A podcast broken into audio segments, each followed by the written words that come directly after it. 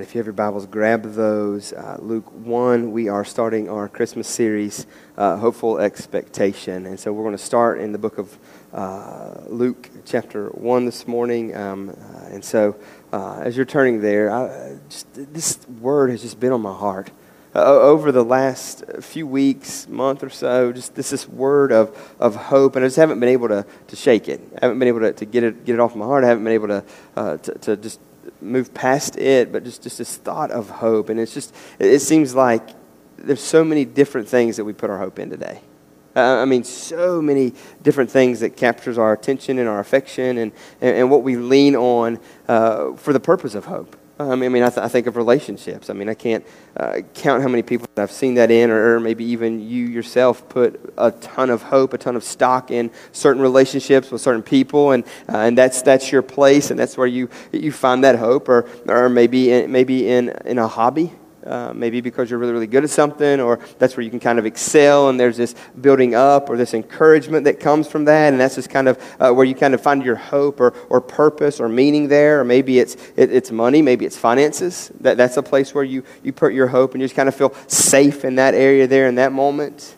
Um, I put government down here. I don't know if there's a lot of that today, but I mean, maybe that was a place at one point you put hope or you look to uh, for, for rescue or you look to for safety. I mean, uh, there, there's a number of places we put our hope. There's a number of things that we turn to uh, with, with an expectation. And just the season that we're living in today.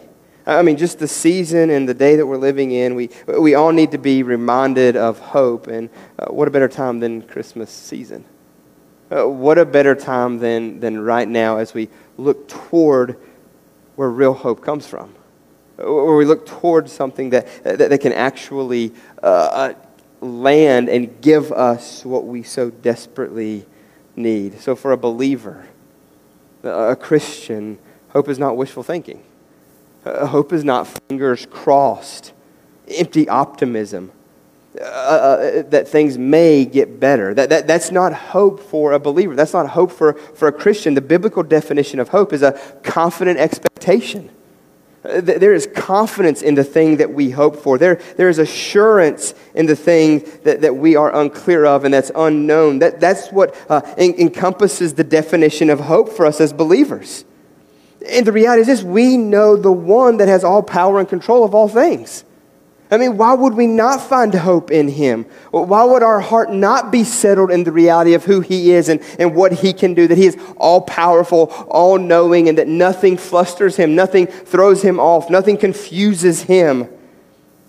And what makes that hope even more certain is the fact that he's revealed to us in the scriptures uh, some weighty truths and promises that we can bank on.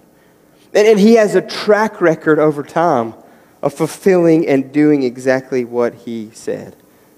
So, for us in this room who believe in Jesus as their Lord and Savior, we can know with certainty that the current state in this world that we live in is not the way that it's supposed to be.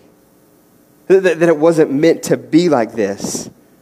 But, but this has happened because we live in a sinful, fallen, rebellious world. And so that's why we have hope. We have hope because things have went horrifically wrong. And for us, we know the one that is greater and above all the despair, all the brokenness, sin. And so we put our confidence, we put our expectation, our hope in the person and work of Jesus. And we're always reminded of that as he is born, virgin born this time of year. We're reminded of that reality and that truth. That's what this does. Like I can remember as, as a kid uh, talking about hope and expectation. I can, I can remember as a kid, uh, as soon as December 1st hit, uh, the next 24 days were the longest of my entire life. And isn't it crazy how when like you become a parent, they're like the quickest days of your entire life? You're like, dang it. It's the, today's the 5th. That's, that's 20 days. 19, really, we're counting for some. I mean, you know what I'm saying? It's like, it's like it's crazy. The longest days of my life took place from the, the 1st to the 24th because I couldn't wait to, to, to buzz down there and rip it open presents and, and, and, and just have all of the things that I'd wanted and hoped for just be there. And so there was this hopeful expectation in me in that waiting. And see, this is the same dynamic that we're going to look at this morning. This is the same thing that we're going to uh, uh, dive into this morning on that first Christmas. So, so you have the Jewish people, and, and, and they, they, they knew of the Messiah, they knew of the promised one, the one that we've sung about. They, they, they had heard and they knew the promises that were made, that, that God had talked about and promised that, that He would come and He would rescue His people, that He would take care of His people. So, so they, they knew that. And so we know that Christmas, the 25th, that's when we celebrate it every year. But these people had been waiting generation after generation after generation after generation, hoping and hoping and hoping. And so many believe, many started to think, well, maybe this is just, this is just a myth. Uh, maybe this is just a tall tale. Uh, maybe this is just a story that's been passed around a little bit. And, and it even gotten so bad that there was a group that, that began to not believe anymore. They'd given up. And so, what I want to do this morning is I want to look at two people who didn't, who held hope, who kept hope, who followed that hope out. So, I'm going to ask you to join me as we pray, and then we'll jump into Luke 1. Father, uh, help us this morning. God, help us this morning to hear from heaven.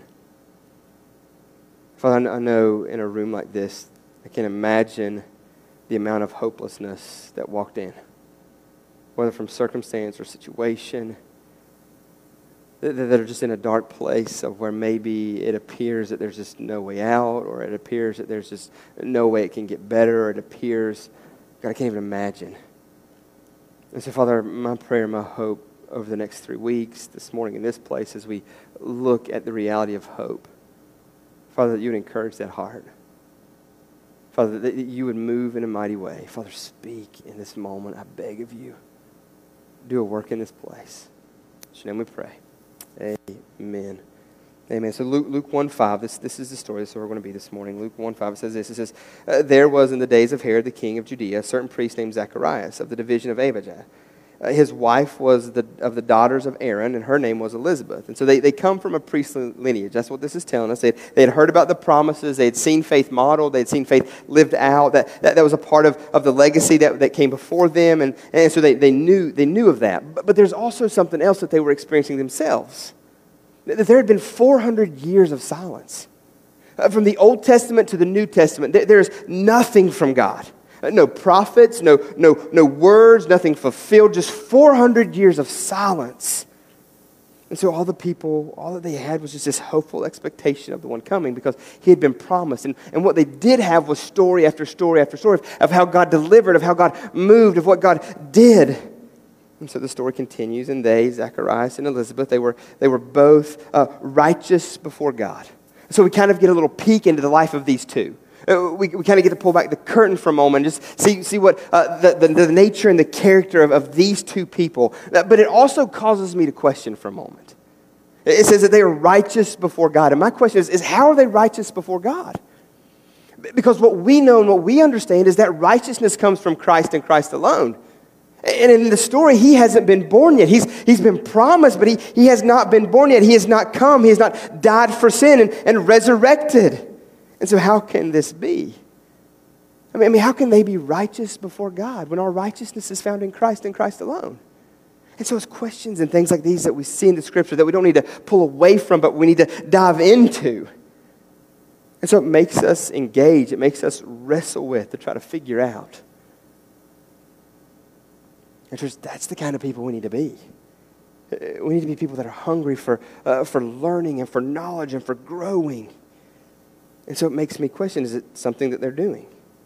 Is it something that they've accomplished on their own? I mean, how can they be righteous before God? Well, it answers as it continues. It says this that they are righteous before God, doing what? Walking blamelessly in all the commandments and statutes of the Lord. So, so, what this tells us is this is that they, they knew the commandments, they, they knew the law, they were aware of what God had said in days past. And they're walking in that, they're, they're living that out. And so I love the fact that it also says commandments. It's not just like commandment, but it's plural. That, that, there, that there's a plurality there. They didn't just focus on one or two little things that they kind of like halfway could do, uh, but instead they, they, they looked at the law. Uh, over 600 laws that were given in the Old Testament. Over 600 things that God said don't do or do. And it says that they, that they were walking in those, that they were looking at the statutes of the Lord. So they didn't just focus on a few that they were good at or they could kind of maybe uh, be all right with. And so I just believe that this is so important for us, especially in our day and age now. It's, to see what's happening here and to, to dive in all the more and to, and to, and, and to, to look at, at, at why they were doing what they were doing and where they were at. See, I just I believe it's important for us as believers to be in the Word. I believe that that is very, very important. That, that we need to hunger for, that we need to, to feast on, that we need to delight in. And I think the thing that breaks my heart about the church today is the lack of hunger and feasting on the Word of God. That that's always kind of like something we'll try to get to if we can. That's something we'll try to make time for if possible. If my shows aren't better than, or if uh, the kids will just kind of quiet down for a moment, or if my schedule doesn't fill up. But what we see about these two, and it was accredited to them as righteousness, as holiness before God, was the fact that they knew the law, knew the Word of God, and that they were walking in it blamelessly. Walking in it blamelessly. And so it just amazes me at the power that the Bible attributes to knowledge. Like, like 2 Peter 1 3 says this it says, His divine power has granted to us all things that pertain to life and godliness through the knowledge of Him, Him, Jesus, who called us to His own glory and excellence. So, literally, all the power available from God to live and be godly comes through knowledge, through, through the knowledge of, through knowing.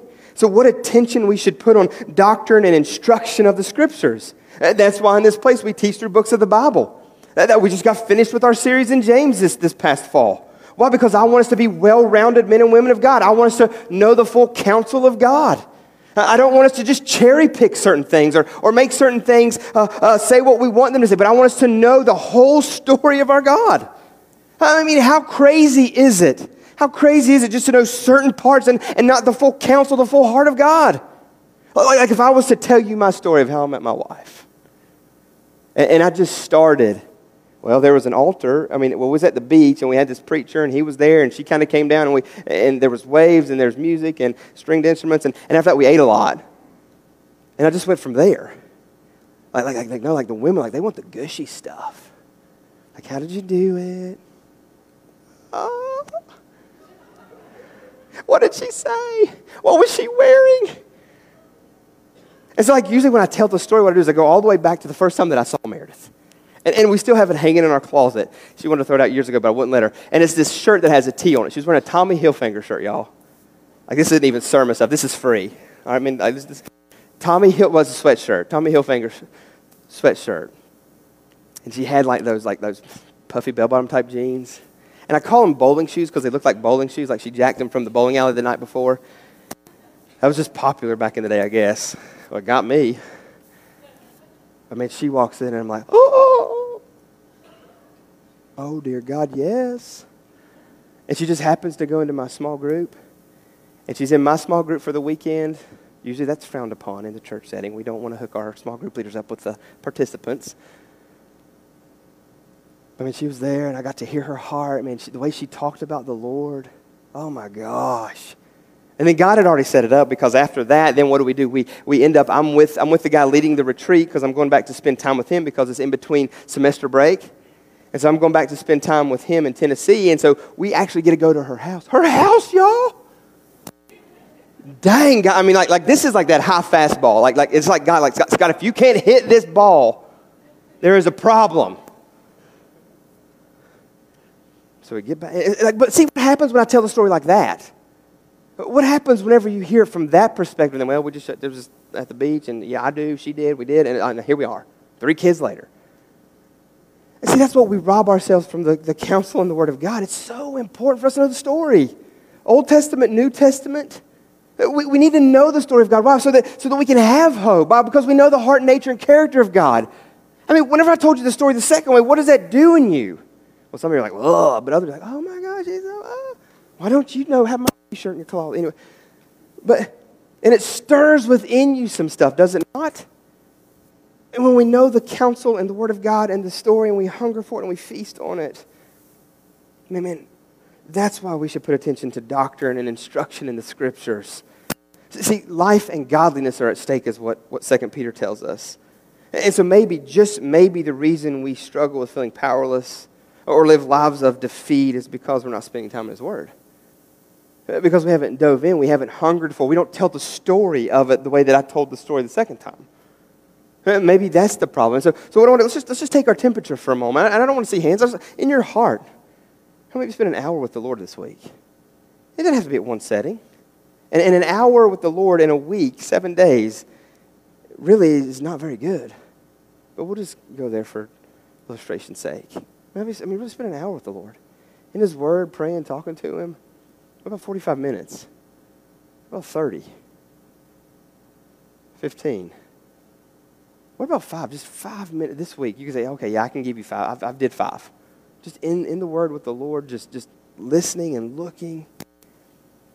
And if we really want to press for a moment, let's just, let's, let's just let's, let's go there since we're already here and I'm the guy with the mic and I've got it in my notes. Let's, let's just do it. Let's, let's have a little heart check for a second. What, what, about, what about this? Have you spent more time on social media than with the Lord by way of His Word? You feel that? It's called conviction. And that's a good gift of God.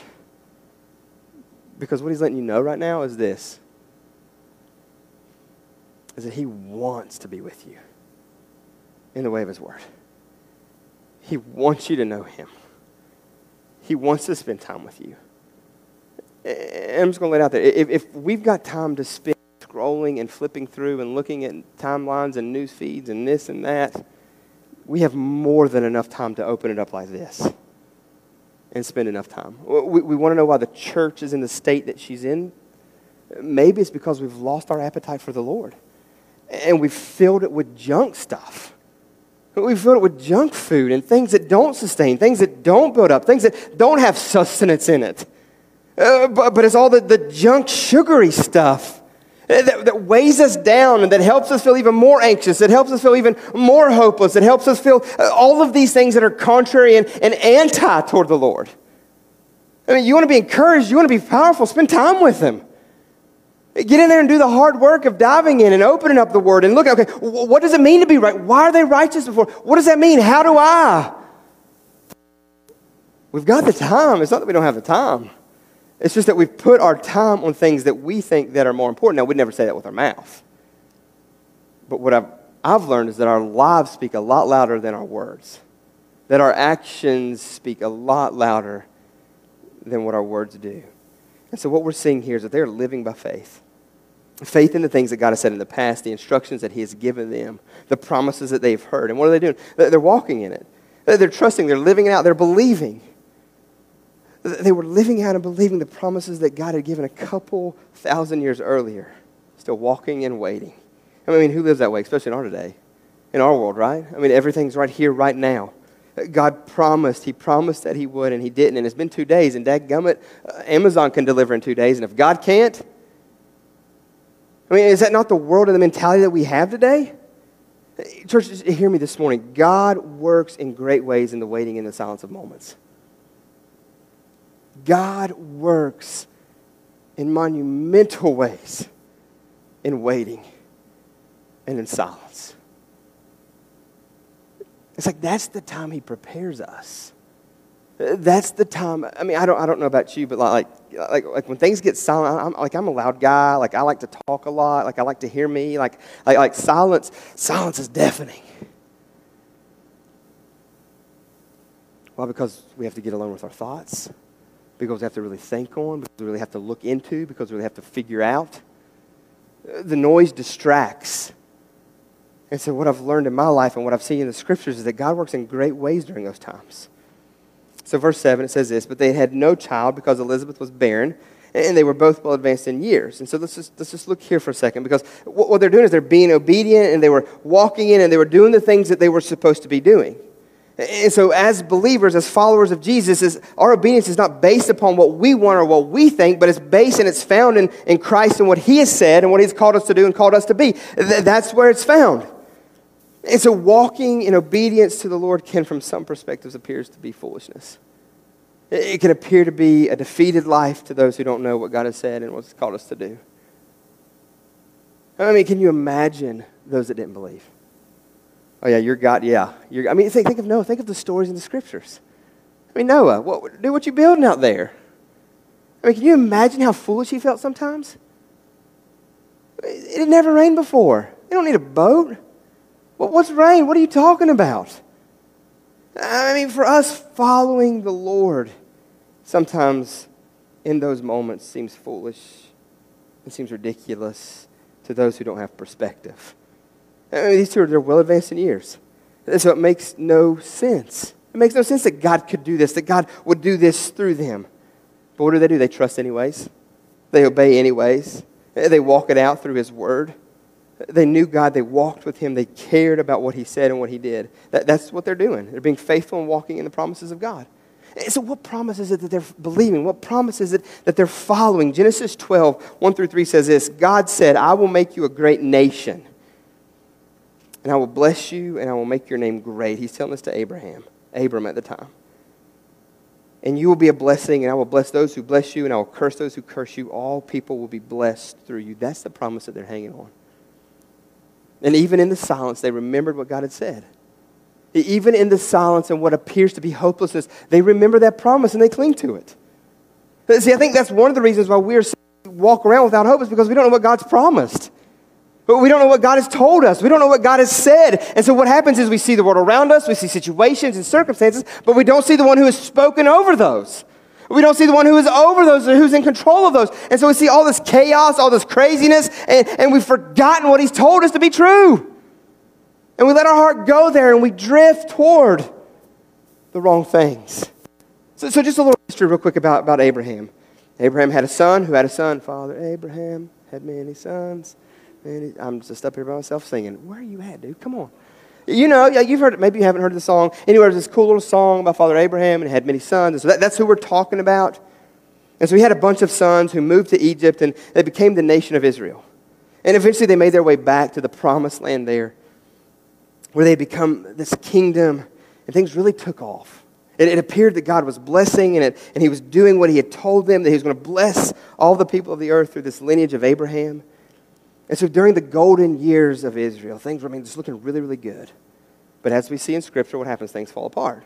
Uh, the nation splits, there's these wars. Uh, there were some good kings that show up and lead, lead right, and then there's some really, really bad kings. And so Israel is conquered and they're occupied and they're even exiled. And so this idea that the entire world will be blessed through them just seemed absolutely crazy in this day. But if I can of any encouragement, it gets worse because in 65 BC, Pompey the Great, a Roman general, he marches into Jerusalem. What does he do? He pushes right past the temple guards and the priests and he marches into the Holy of Holies.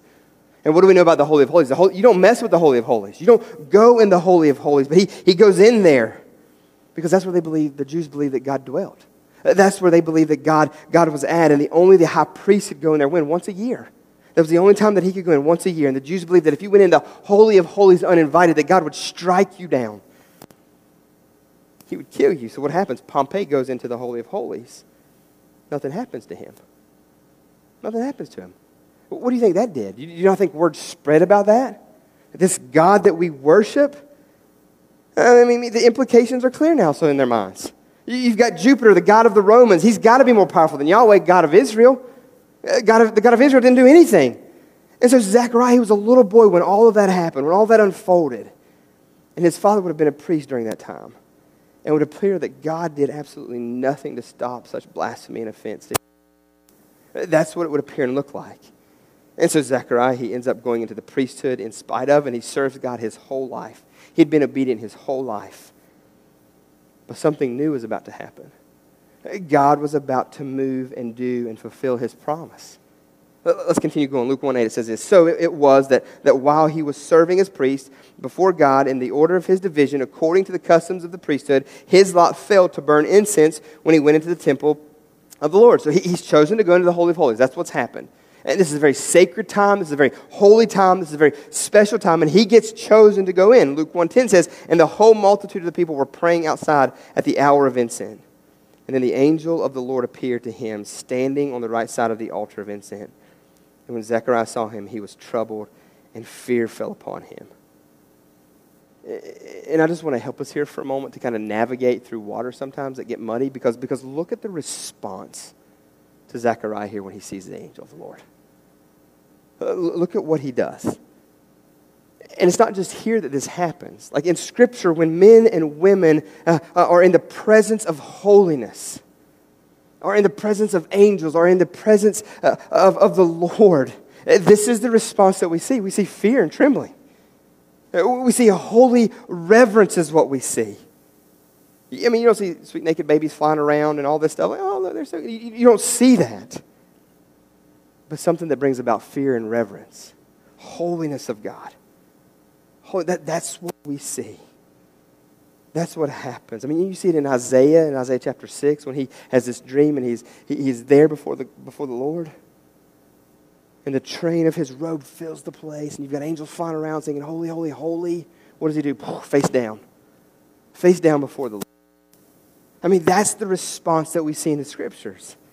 That's the response that we see. So, so any picture outside of that, I would just question very, very hard. Verse 13, he goes on and says this. He says, But the angel said to him, Do not be afraid, Zacharias, for your prayers is heard, and your wife Elizabeth will bear you a son, and she will call his name John. And I just want to point out here that, that, that they've been praying and that, and that God had heard.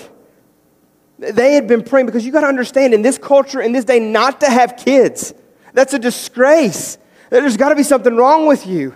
There has to be all kinds of murmuring and things going on because, because in this day, I mean, I mean, this was a big deal to have kids, and they, and they were barren and had none. And the thing I love about it is God, God had heard them. Church, just know that, that God hears the cries of his people. God hears and He knows and He is aware. So, wherever you're at in life, whatever's happening, whatever's going on, whatever's stirring, God hears and He is aware. You just got to give Him time.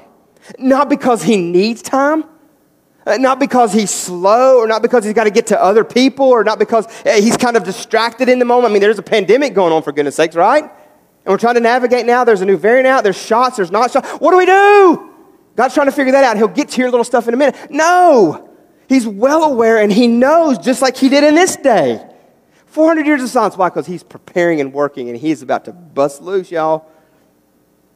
And he's going to bust loose in a way that's going to shock the world that's going to shock the world.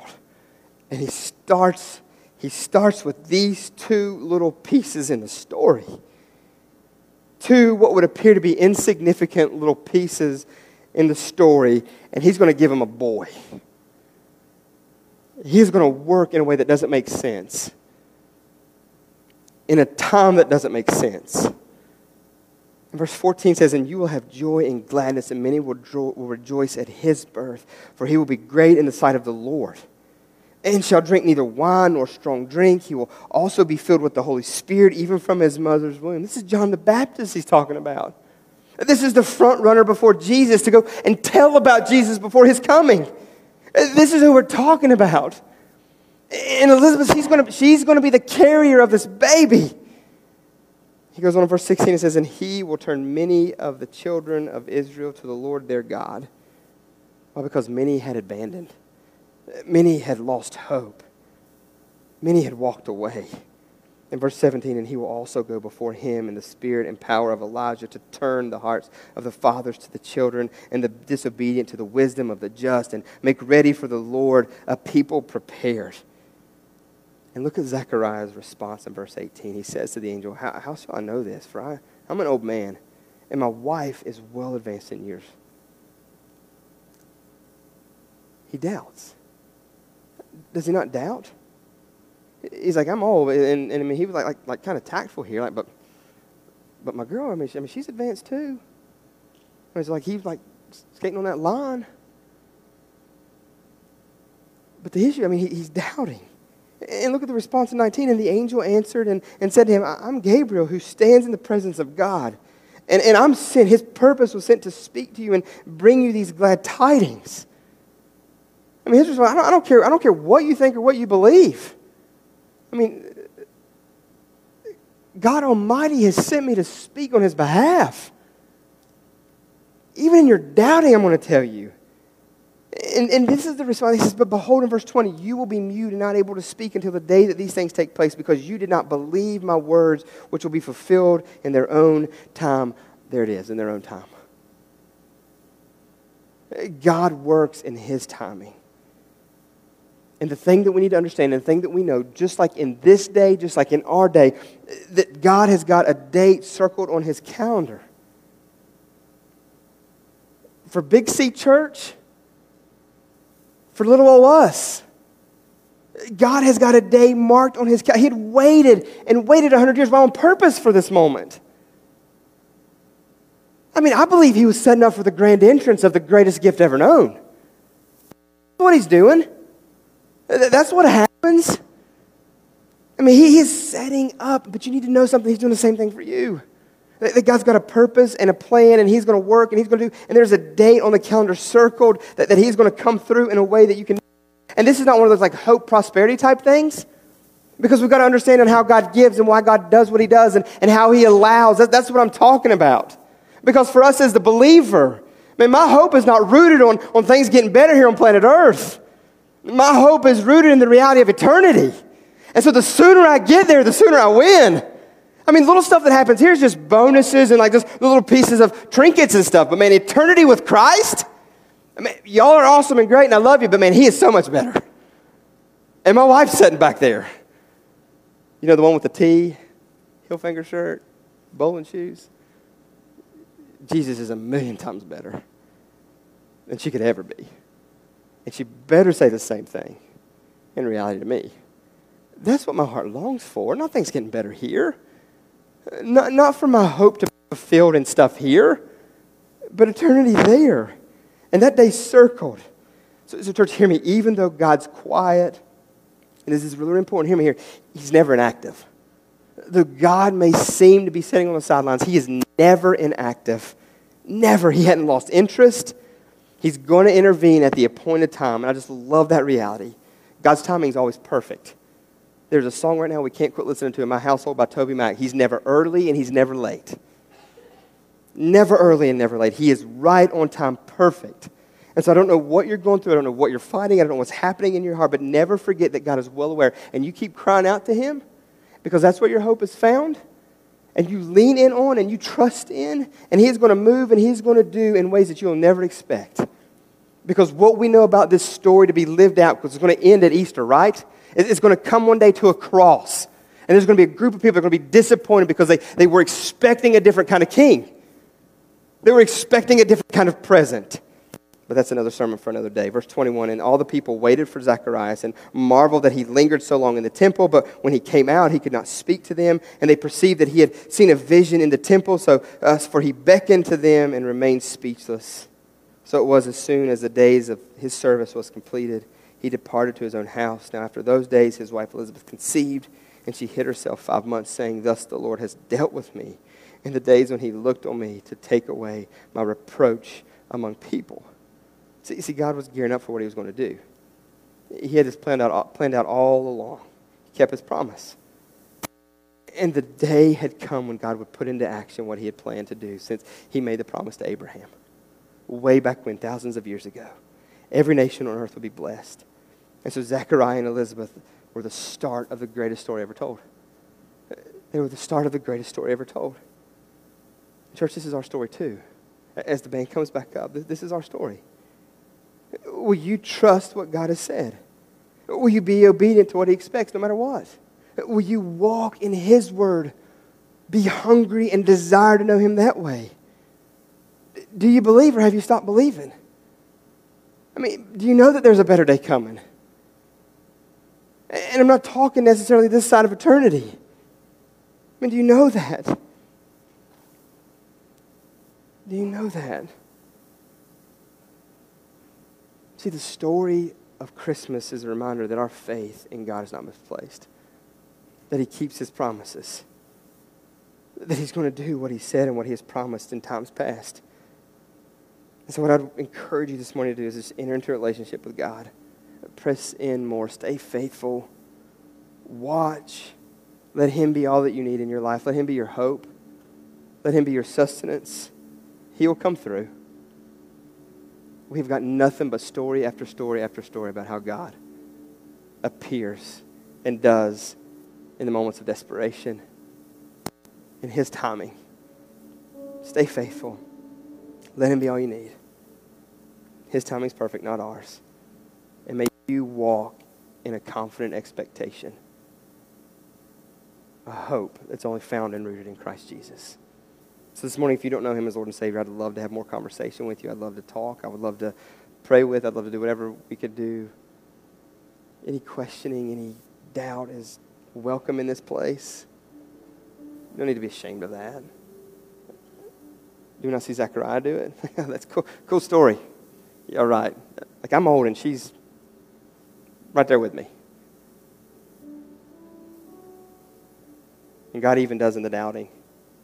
God even moves toward, even in the midst of. So wherever you're at, whatever God's doing, whatever He's speaking to your heart, I just want to encourage you this morning. Find hope in Him. That's what encourages me about this season. Because I don't know if you're like me. I mean, we can get so busy, we can got so much going on, so much stuff pulling us here and there in every which way that it's so easy. I, th- I think that's why hope's kind of been hard, just heavy on my heart. I mean, days have been dark for me lately, as they have for everybody else. And so, what do I have to do? I have to root myself back in the reality of where my hope is found. Not in a circumstance or a situation, but in the person and work of Jesus Christ. And what better to be reminded than by an innocent, pure, perfect little baby born of a virgin? I mean, how crazy is that to think that that one day is going to rule and reign through that way? That's how God delivers. Himself wrapped in flesh and blood. And the way that He rules is not with an iron fist, but with humility, love, grace, mercy, so much so that He dies on a cross to extend that invitation of hope to all who will believe. So I don't know where you're at this morning, what God's speaking to your heart, man. You, you run headlong into Him. Whether that be getting His Word this week, like you've never gotten into His Word, it's praying, spending time with, going after. Father, help us find our hope in you. Help us be rooted in that reality. God, I just pray for a desire and longing and yearning and hunger for your word. God, I pray that for me because it's, it's not like it needs to be. And so, God, I just, I just pray. And I, and I don't want it to just be like a little uh, like appetizer here and there. Like, I want to feast on it. And so I pray that for the men and women in this room, that we'd come to know you greater through your word. That's how our hope can be strengthened. When we're reminded of the sweetest story ever told. Lord, we need you so desperately. Move in this moment. And we pray. Amen. If you guys will stand, they're going to lead us in a time of response. If you want to come pray, if you need to talk, whatever we can do to, to just serve you and love you in this moment, you be obedient.